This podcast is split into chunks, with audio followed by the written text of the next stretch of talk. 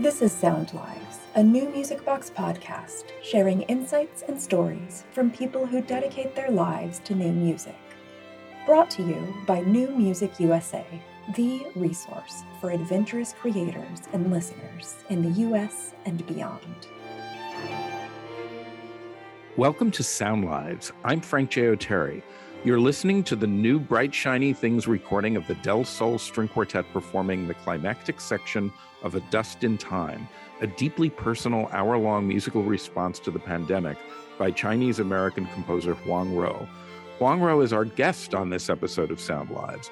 We'll talk about music making during the pandemic, creating works that focus on Asian American experiences, and how almost all performances of Huang Ruo's music contain theatrical elements it feels like almost every piece of music of yours, no matter what form it's in, has some kind of theatrical element.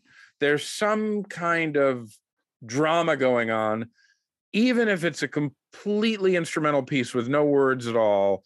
There's mm. some movement, there's something, there's something that takes it beyond the notes. Sometimes I do it intentionally and sometimes it's unconsciously. I always felt that there is certain degree of theatricalism in my music. What's interesting also is that it sort of requires a different mindset of the performer in a way. Oftentimes, motion is part of it. It's not just sitting and playing your instrument, but it's doing mm-hmm. other things that maybe people who are trained in a conservatory in Western classical music are not necessarily used to doing. It's funny you mentioned about training in a Western conservatory setting. The very first musical performances I saw when in my childhood actually uh, was not Western symphonic or chamber music performances it was a village operas I saw with my grandmother. In those days, the villages they have a communal open area, and during the daytime, you know, people would bring their clothes to dry. They would bring the rice to be dry, and it was a place where people hang out and do their daily life thing. But at night, sometimes it turns into a opera performance place. It's outdoor. There's no fixed chairs uh, no hierarchy of more expensive seats or less expensive seats is, is free. So you just uh, bring your own chair, find your own spot, bring your own food and drink. And during opera troupes, they go from village to village to perform. Those are my first memories of seeing performances. And not until when I was in Shanghai, maybe 13 or 14 year old, I really saw a live performance of symphonic concert to me, the definition of what is a performance, it was a little bit different from a Western conservatory trend tradition. What I find so compelling about your music is there are so many rewards from listening, but you get additional mm-hmm. rewards from looking as well. Yeah, absolutely. Listening to a CD will give you a two dimensional space instead of four when you really see a theatrical performance. But also to me, I think uh, classical Western music developed into a way, at least to in some corners of the world, composers will put in the exact notation, no matter it's dynamic or articulation. If we talk about like Boulez, that kind of uh, composer will put in every detail differences between note to note, from note to note. So a performer, in a way, becomes so mechanically trained and try to bring that exactness to life.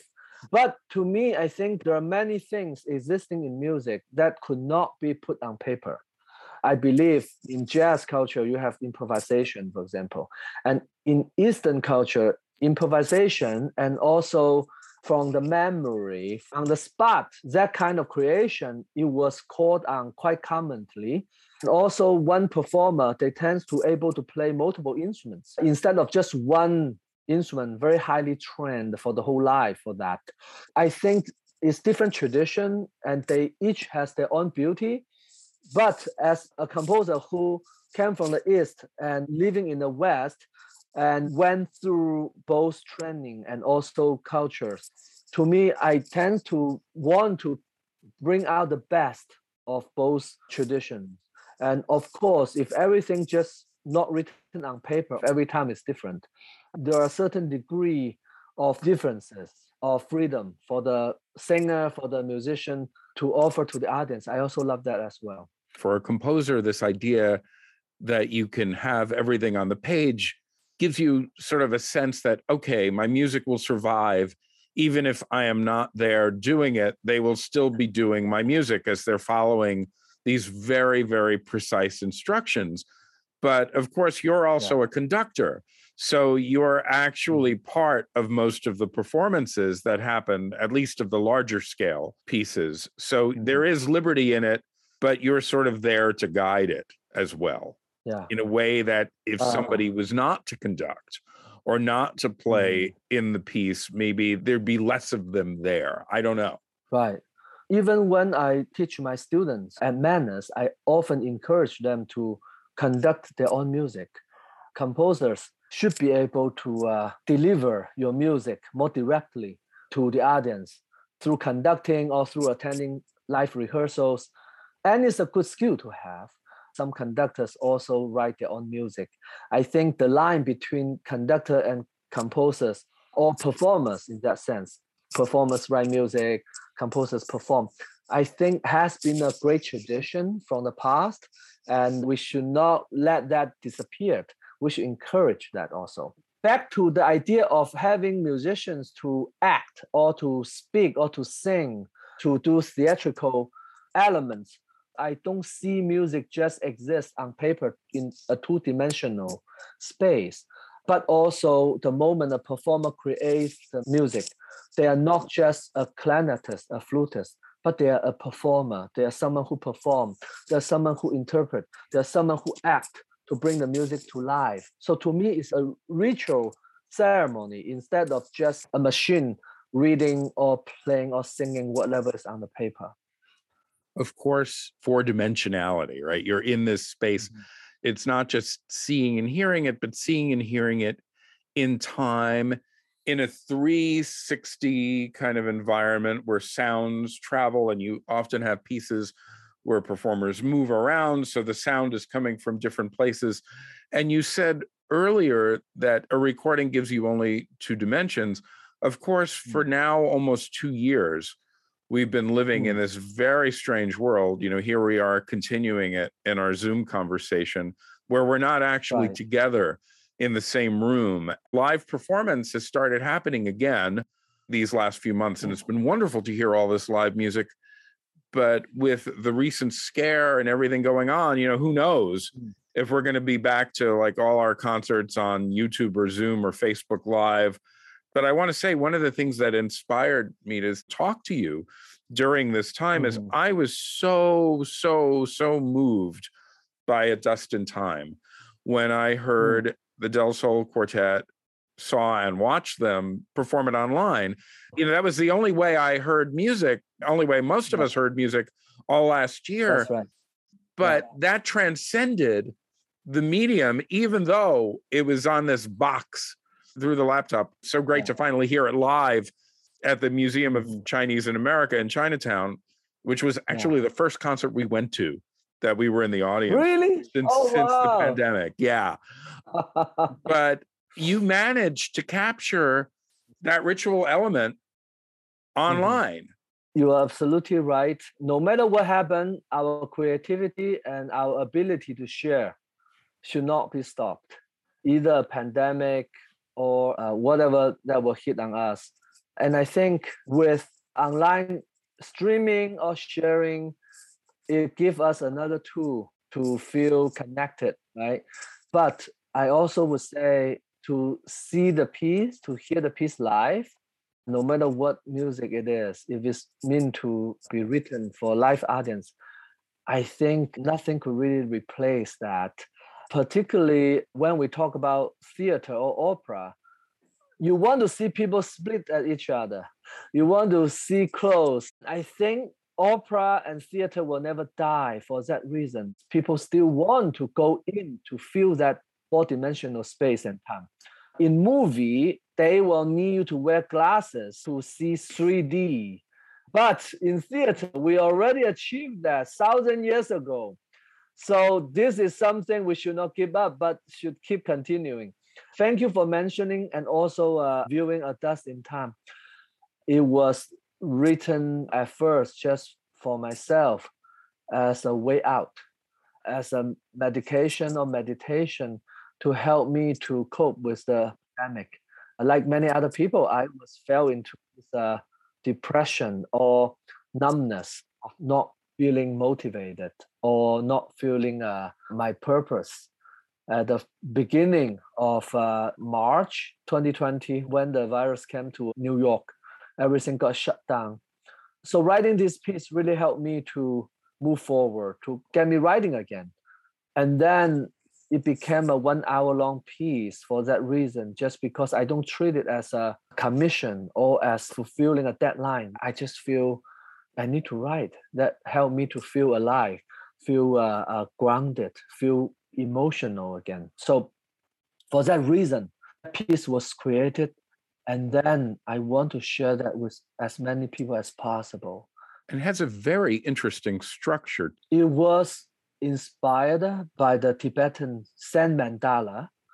When the mandala is created, finishing the creation is only the first part.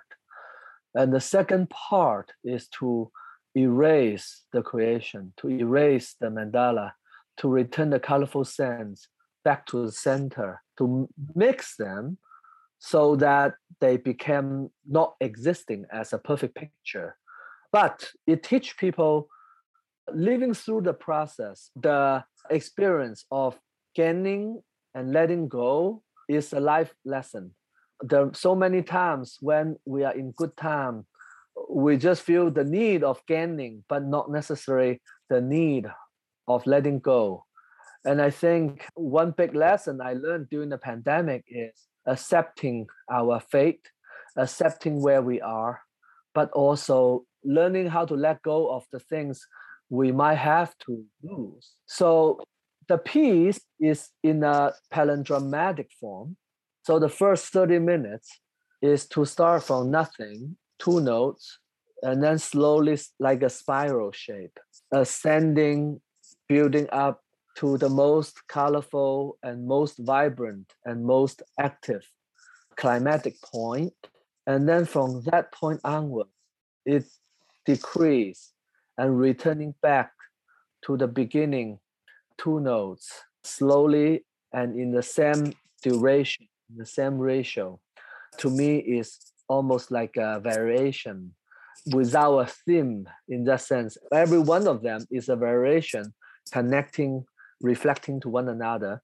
So there are 13 of them totally. So number seven is the center pole and one to six go up to seven and then seven down to uh, 13 back to the beginning and from the last two notes you can actually go on an infinite journey and to restart the piece again without really stopping it so that's the idea Oh, we gotta get we gotta get Del Sol to play it for like 24 hours, right? uh, I would love to be there for that. Let's listen to an earlier section from Huang Ruo's, A Dust in Time, performed by the Del Sol String Quartet, released by Bright Shiny Things.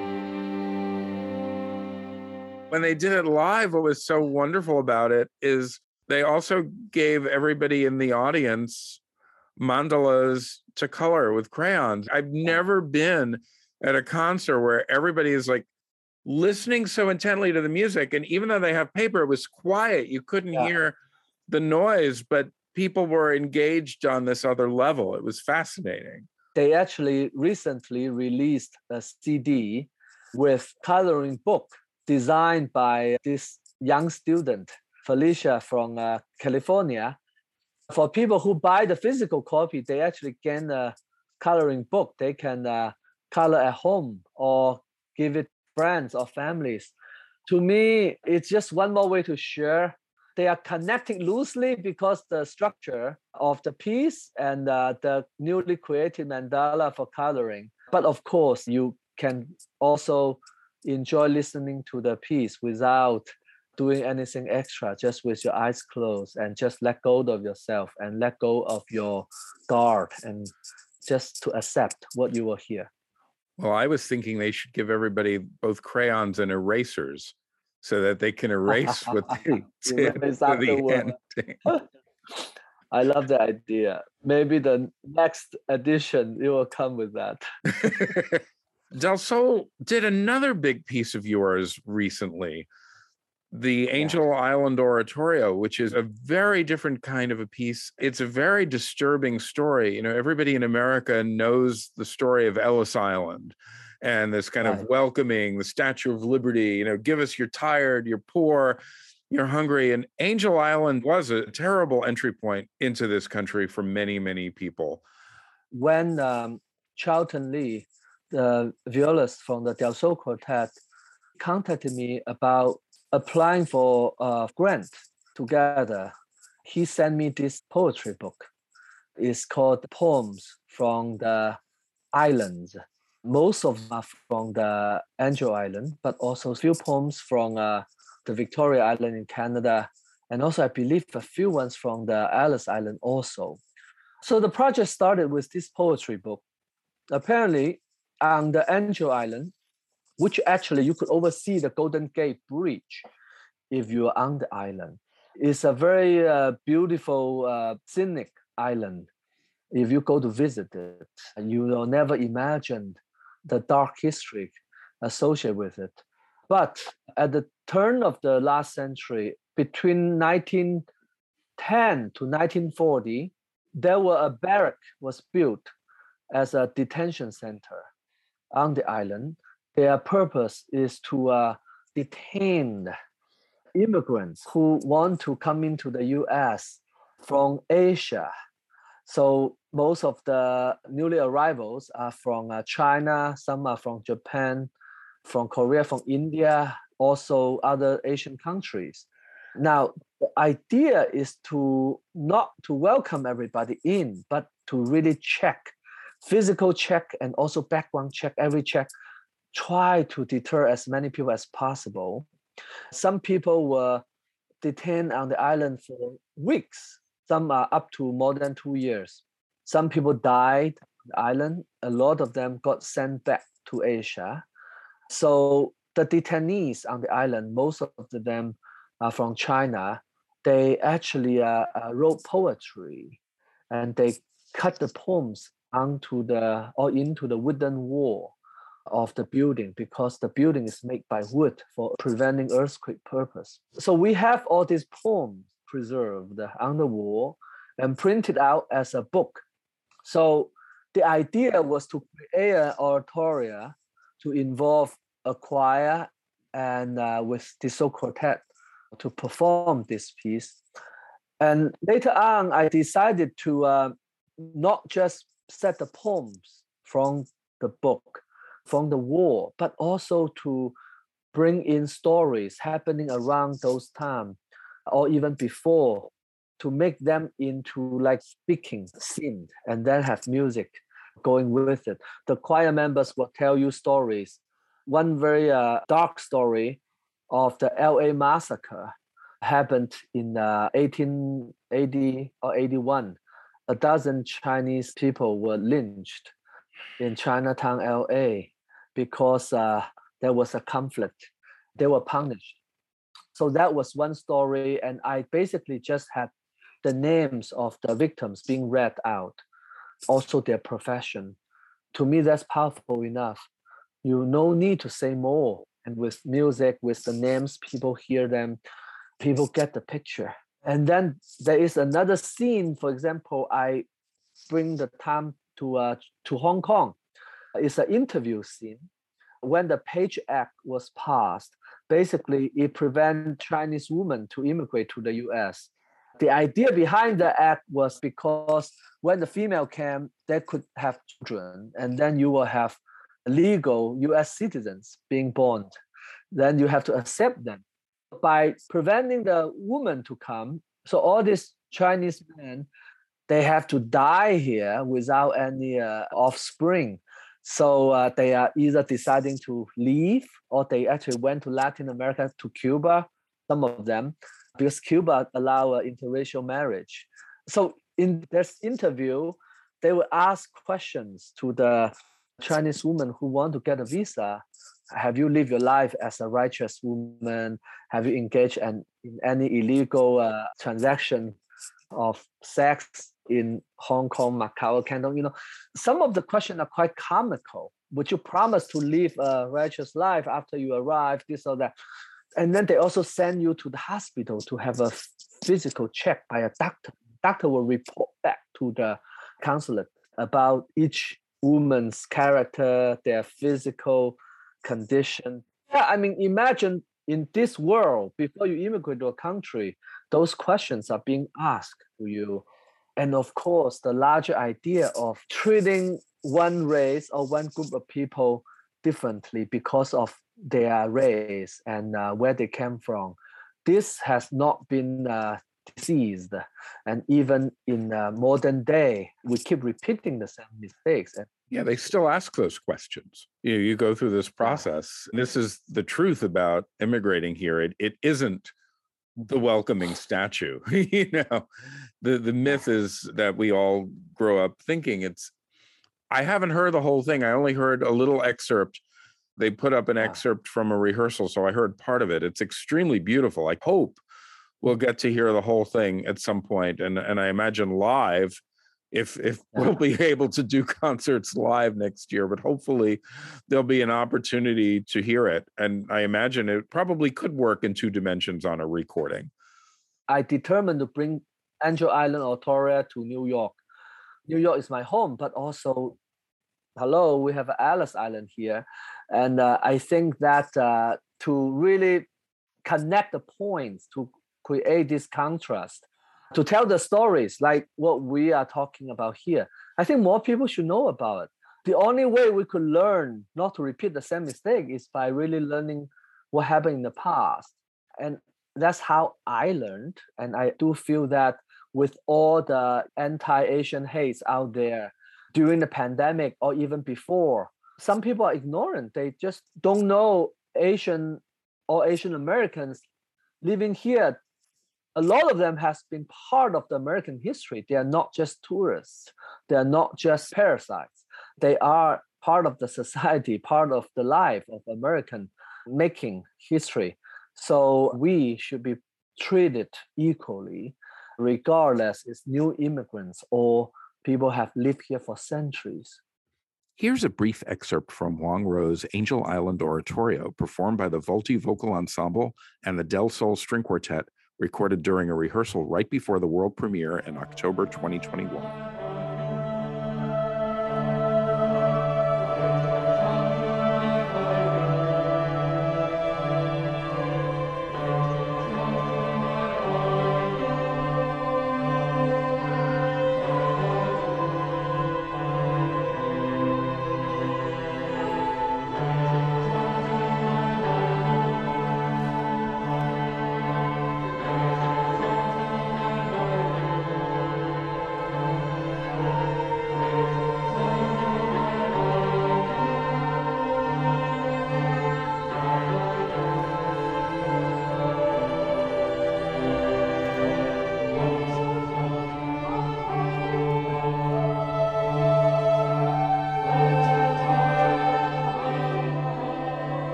Another story that a lot of people don't know the full story of, but which inspired you to create an opera is the story of an American soldier, which is the story of a Chinese American army soldier in Afghanistan. Tragic story, America's longest war, which we mm-hmm. finally got out of, sadly, nearly a decade after he lost his life there. Yeah. This was a, an opera that was originally premiered in 2014, the chamber version. President Obama was in his second term. I still remember that feeling of those days. The race issue was not really talked about as now as front and center. Not to mention racism towards Asian Americans, almost like unheard of. So David and I, David Henry Hwang, this is, we created this opera. At that time was I remember there was a critic who came to review our opera, wrote that both David and I created this work is very bombastically anti-American work. And I remember seeing that was feeling uh, so beaten down in a way that it was absolutely not our intention to create division, but is to let people know what happened and in hope that could help to bring more awareness of the racism issues towards the minorities and in this case to uh, Asian Americans. Now the backstory was Private Danny Chen, who was physically and also verbally uh, hazed and abused in Afghanistan. His life was ended. And his family approached David Henry Hwang in 2012 to uh, create a play or create something about Danny's story. And David felt that it was too recent, too real. As a play, obviously, you almost like act out the history in front of your eyes, right? And at that time, I got a project to create an opera, chamber opera, and David shared with me this idea. Uh, what if we create this as an opera? Both of us felt that is the right media for that because with opera, you could have a chance to bring out the deep emotion of the character. And I think that is what this opera needs. Not just telling what happened to Danny Chen, but also the mother Chen and Danny Chen story, how the first and second generation uh, Chinese Americans in this opera, what are their differences? What bring them together, right? So to me, it is even more so today, very timely opera.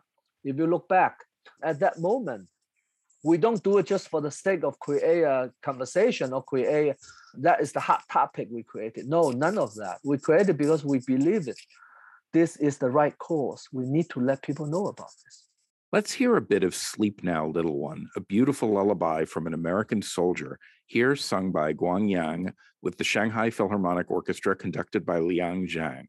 This beautiful lullaby is featured in Into the Vast World, a 2020 CD devoted to Huang Ruo's music released on Innova.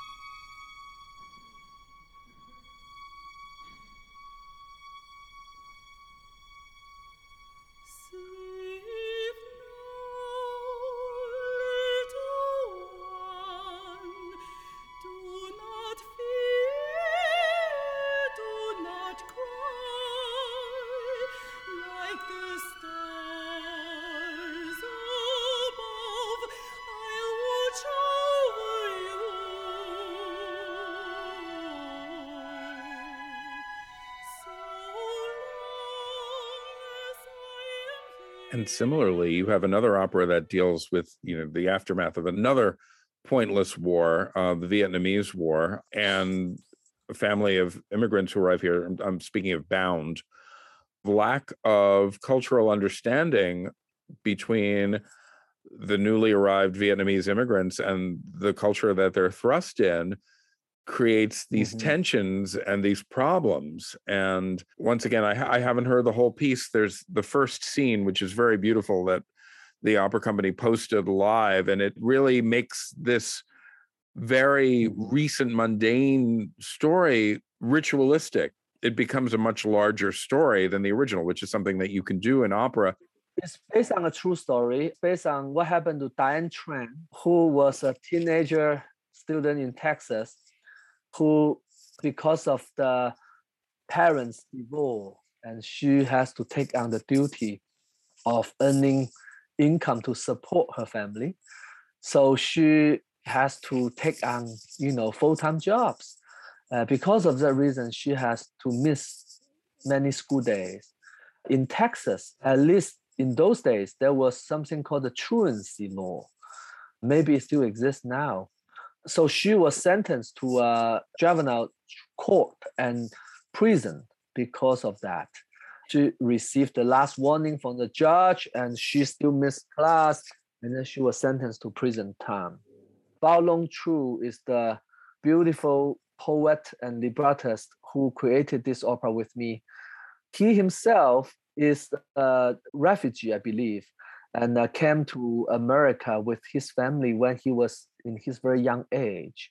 So he had that very similar experience. We want to base on this true story, but also want to focus on one night, the night Diane spent in the prison. She has these nightmares and memories bringing back about what happened to her.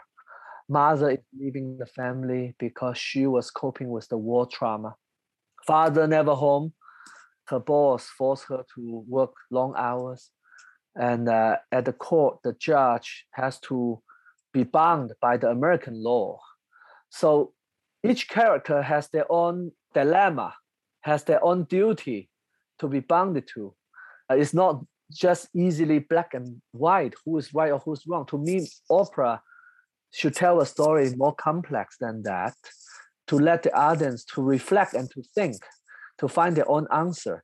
So yes, so Bound was created as a chamber opera for that reason. And in those days, I was very curious about focus on the second generation Asian American I came to US as a student. I have friends who born and raised in America, Asian American, they don't speak any language other than English. Sometimes more than one person would tell me their family doesn't encourage them to learn about their culture because the parents want them to live a life as 100% American as possible, fit in, to blend in no accent, just speak English as perfect as possible to to have the superheroes. Uh, none of them look like them, obviously, but uh, that is their childhood. That is their growing up, right? So I'm very curious. To me, of course, I am an immigrant myself.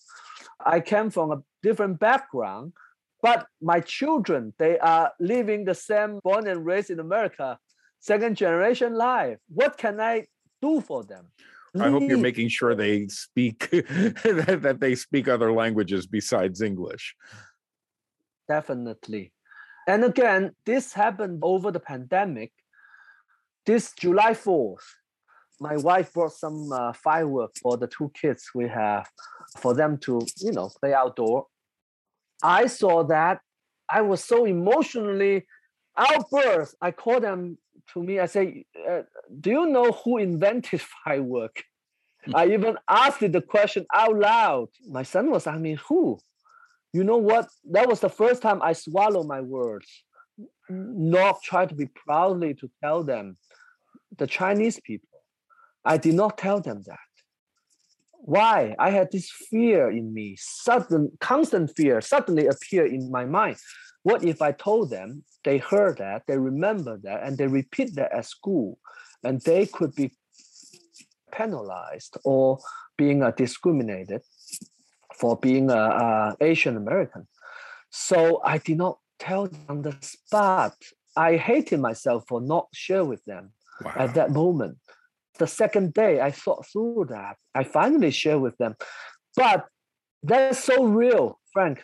You know, let me tell you this. I never felt so fearful in my life at that moment to try to hide mine and also their identity, to not to share with them who they are.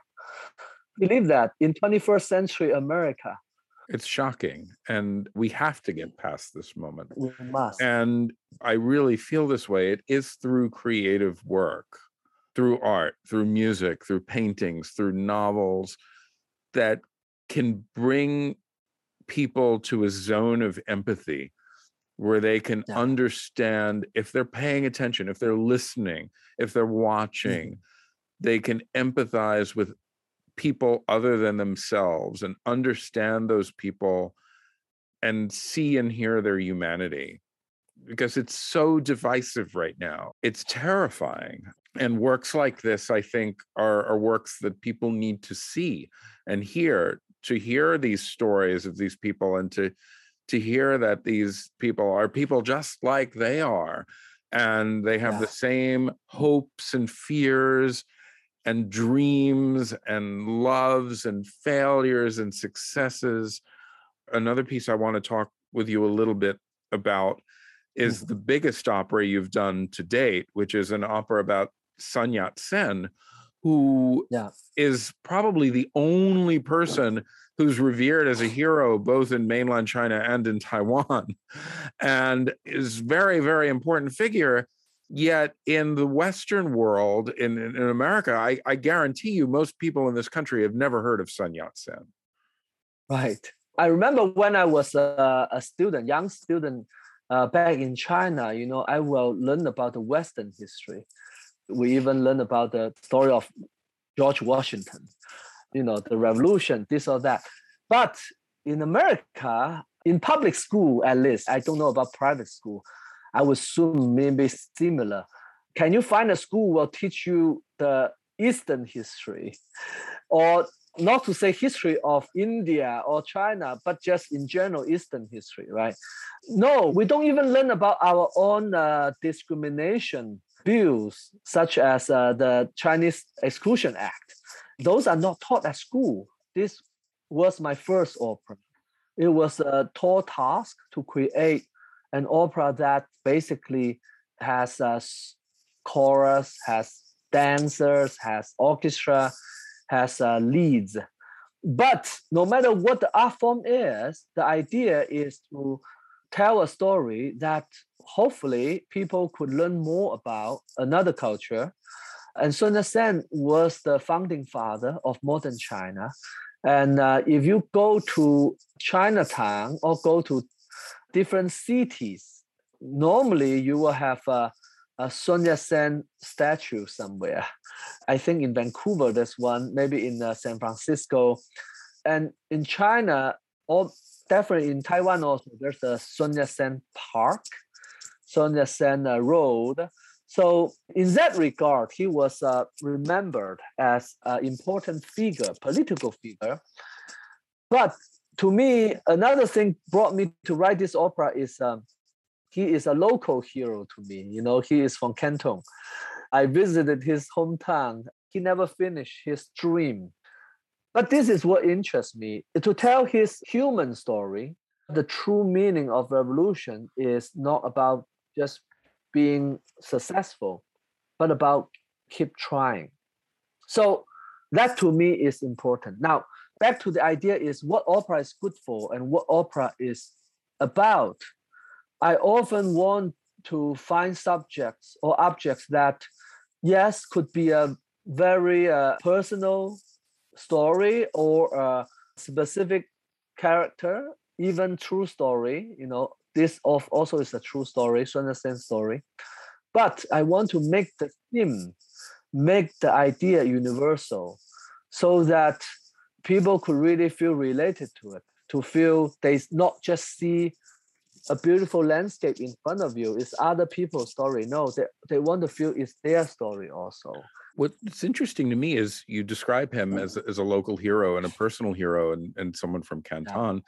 And I know that there was a very conscious decision that, to set the opera in the Chinese language, but you wound up choosing to do it in Mandarin. And I know initially there was some talk of maybe doing it in Cantonese, but the idea was that more people spoke Mandarin, so it would be a more practical idea to do it that way. Well, that is one reason. We do want to reach more audience, if you understand the language, it's better for you to hear and see the opera without go back and down with the subtitle. But of course, in real life, Sun Yat-sen, when he communicated with his friends, like the Charlie Soong couple, who are Shanghainese, you know, all his friends in other place, I don't think he will speak Cantonese with everyone. And of course, our story go from different places. But I do have a scene is written in Cantonese. So Cantonese is also used in the opera. That was the scene when he had a very personal exchange with his first wife, Lu Muzhen, who he had to divorce in order to marry Song Qingling. Lu Muzhen came to his wedding with everybody's surprise, but she actually gave him her consent. So in the intimate dialogue, they were set in uh, Cantonese singing because I feel at that moment should be just two of them could understand what they are singing to each other, even in the opera setting. All the party guests, you know, his new wife or the parents of the wife, none of them should able to understand what they are singing. So for that artistic reason, and of course that is the language they will speak to each other because they're both from Canton. We should listen to something from Huang Ruo's opera Sun Yat-sen. Here's just a taste of a duet from the first act between Charlie Soong and Ni Guiyan, the parents of Qing Ling, Sun Yat-sen's second wife. Here sung by bass baritone Dang Jiangong and mezzo-soprano Guang Yang.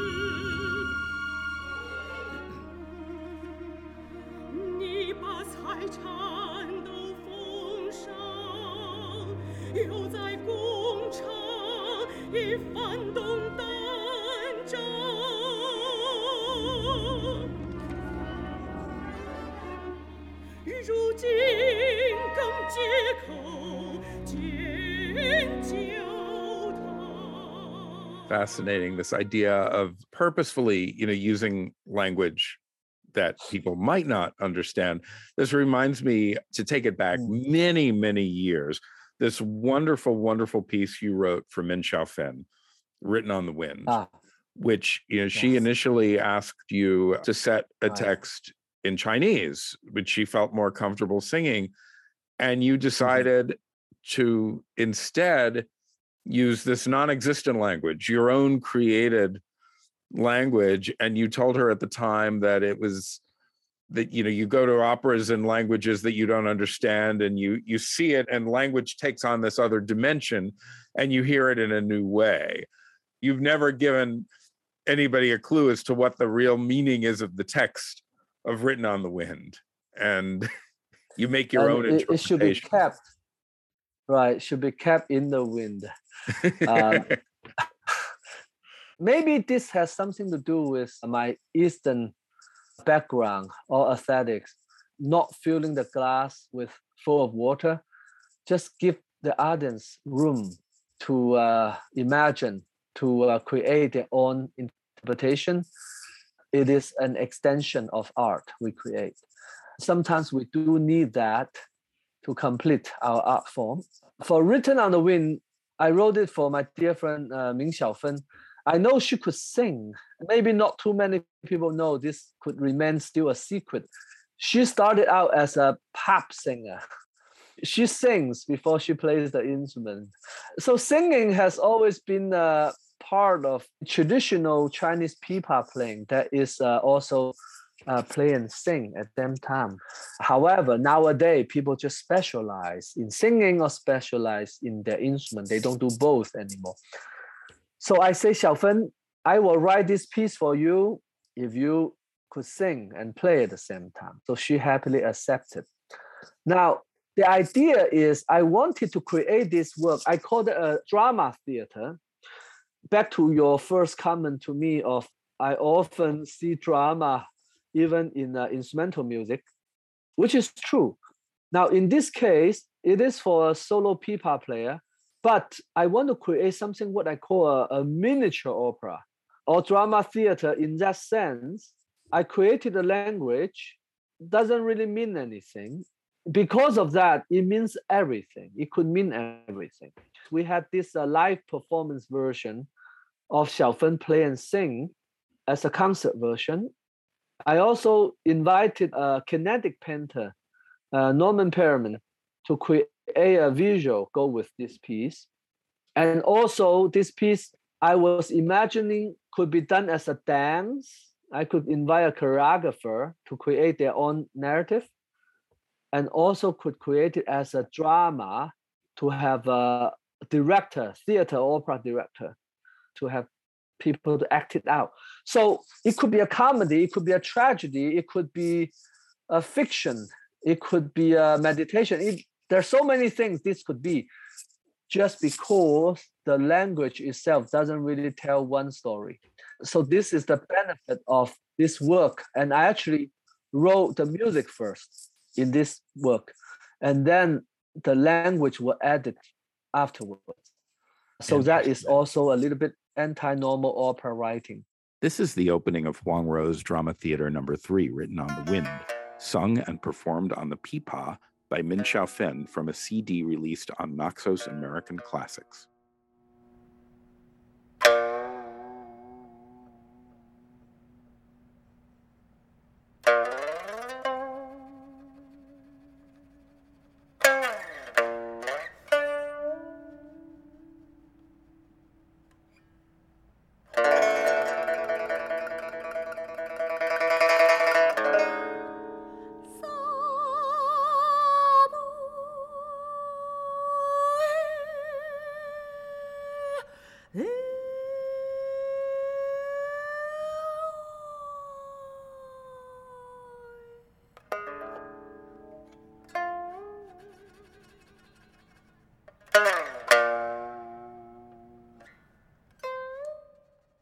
These drama pieces because you have five of them.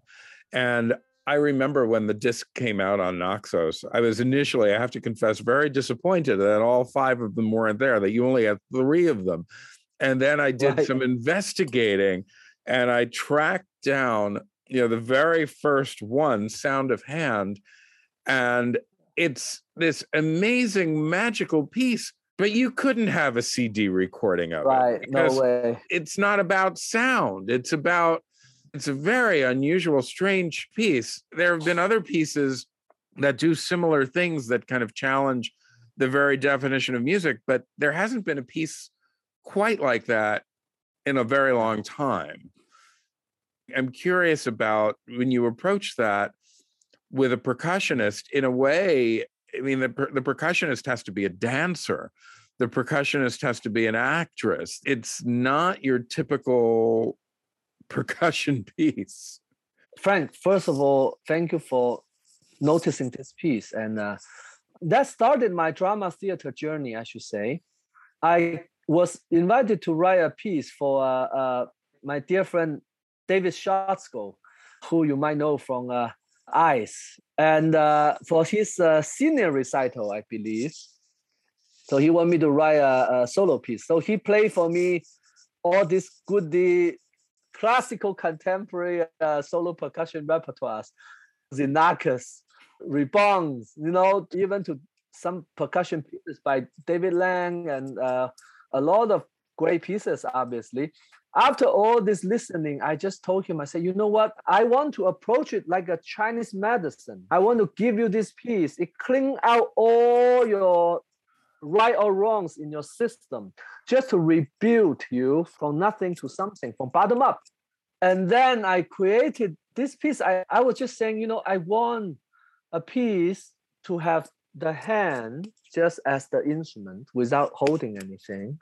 And as the hand itself could be the skin of the drum, the cymbal, the surface of a percussion instrument. Sometimes they are moving in the air. People might not hear anything, but they could see everything. It is a performance art piece. It's not just a piece for solo percussionists. And also, I told David, I say, look, I want to make this piece as a piece that everybody can do, not just a trained percussionist. A dancer could do it. A regular person, they could see the score, they could learn it almost like a Tai Chi, uh, like a Kung Fu piece. I hope this piece could help people to build their own uh, being, mental and also physical. So that was the original purpose. Another interesting thing about this piece is uh, a lot of people has asked me, including my publisher, whether I can uh, write notations, explanation to this piece. If you see the score of it, it actually uh, was drawings. I draw the whole score out just by hand on a 11 times 17 paper. I was researching on Laban notation, which is a dance notation. And then I was like, mm, that's not what I want. So if you look at the score, there are drawings of hands from, box to box. And then I will give a time code of each box, how long that motion should last. The whole graphic of the score, I think seven pages, basically. I intentionally don't want to write out what each box mean or what each notation mean because I want to have a talk with each person who want to do this piece. I often welcome them to contact me, and it has been several percussionists contacting me.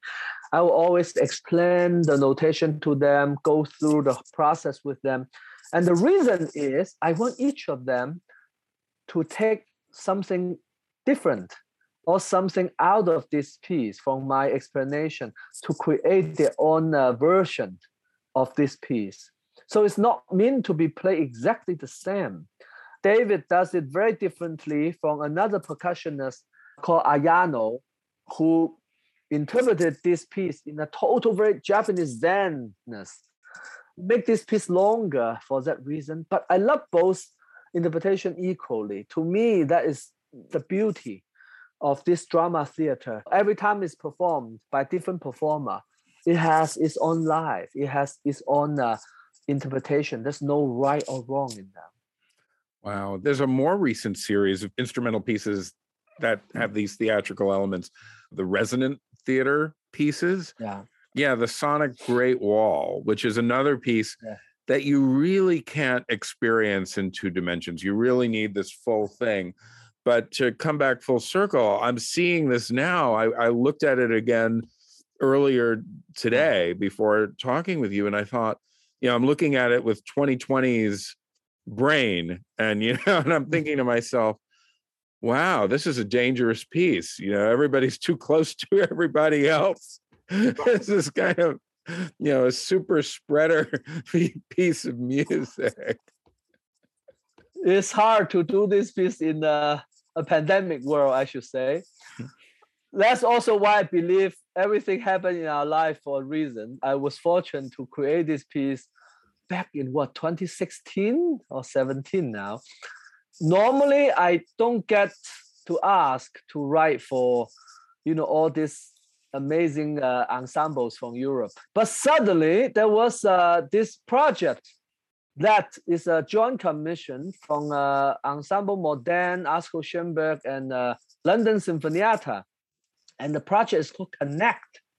So, to their great credit, they want to have music that they could connect with the audience. So, that was the purpose. I was given the task to create a piece, maybe because of my pieces. Uh, they felt I was the right person to invite to create. It was in my alley. I often want to have piece that uh, you know performer not just play, audience not just sit there to listen. So in this, it's just a perfect match. Yeah, I created the Sonic Great Wall. I start to observe. The piece has been performed by British audience, British ensemble, German audience, German ensemble, Dutch also, American audience in New York as well. Very different, I should say.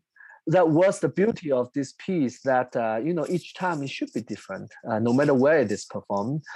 It's a conceptual piece in a way that I build a great wall according to the space.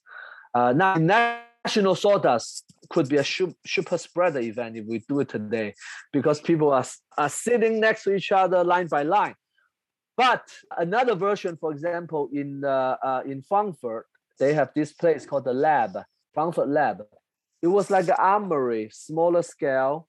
I was able to create a you know a really zigzag great wall so it's more spread out with you know the right social distancing.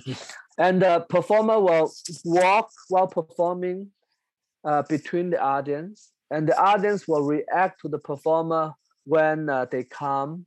They are asked to create their own words own poetry to recite to shout to read from other people's work to recreate. To me the idea is to use music to bring down the barrier of what a physical wall normally is. Wow.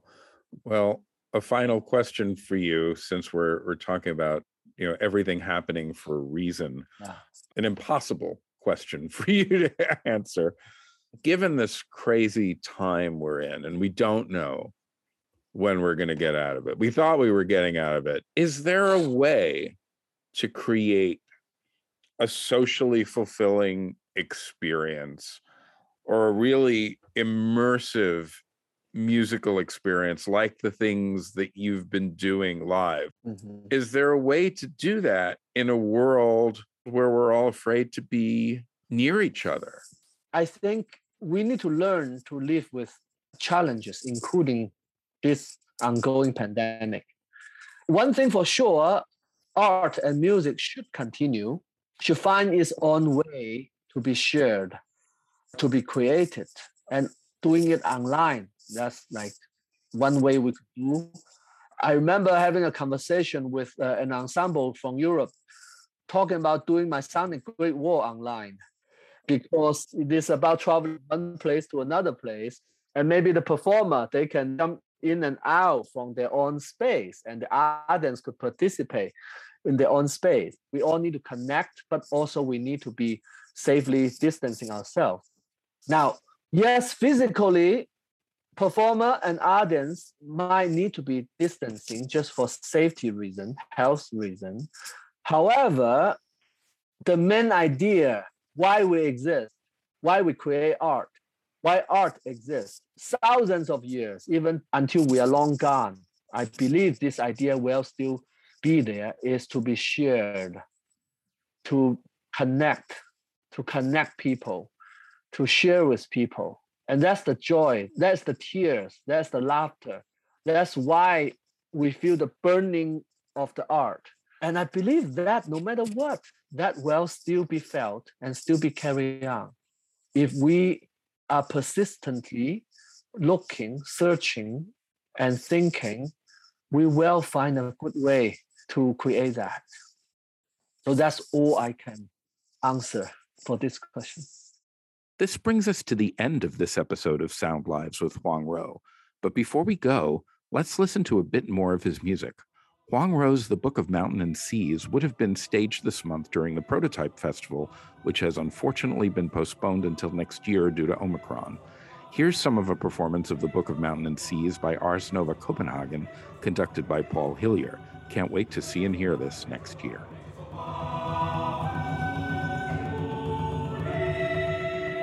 NewMusicBox is brought to you by New Music USA, the resource for adventurous creators and listeners in the US and beyond. This program is funded in part by the National Endowment for the Arts, the New York State Council on the Arts, the New York City Department of Cultural Affairs, and listeners like you. If you enjoyed today's episode, visit newmusicusa.org to explore more stories and voices from our new music community.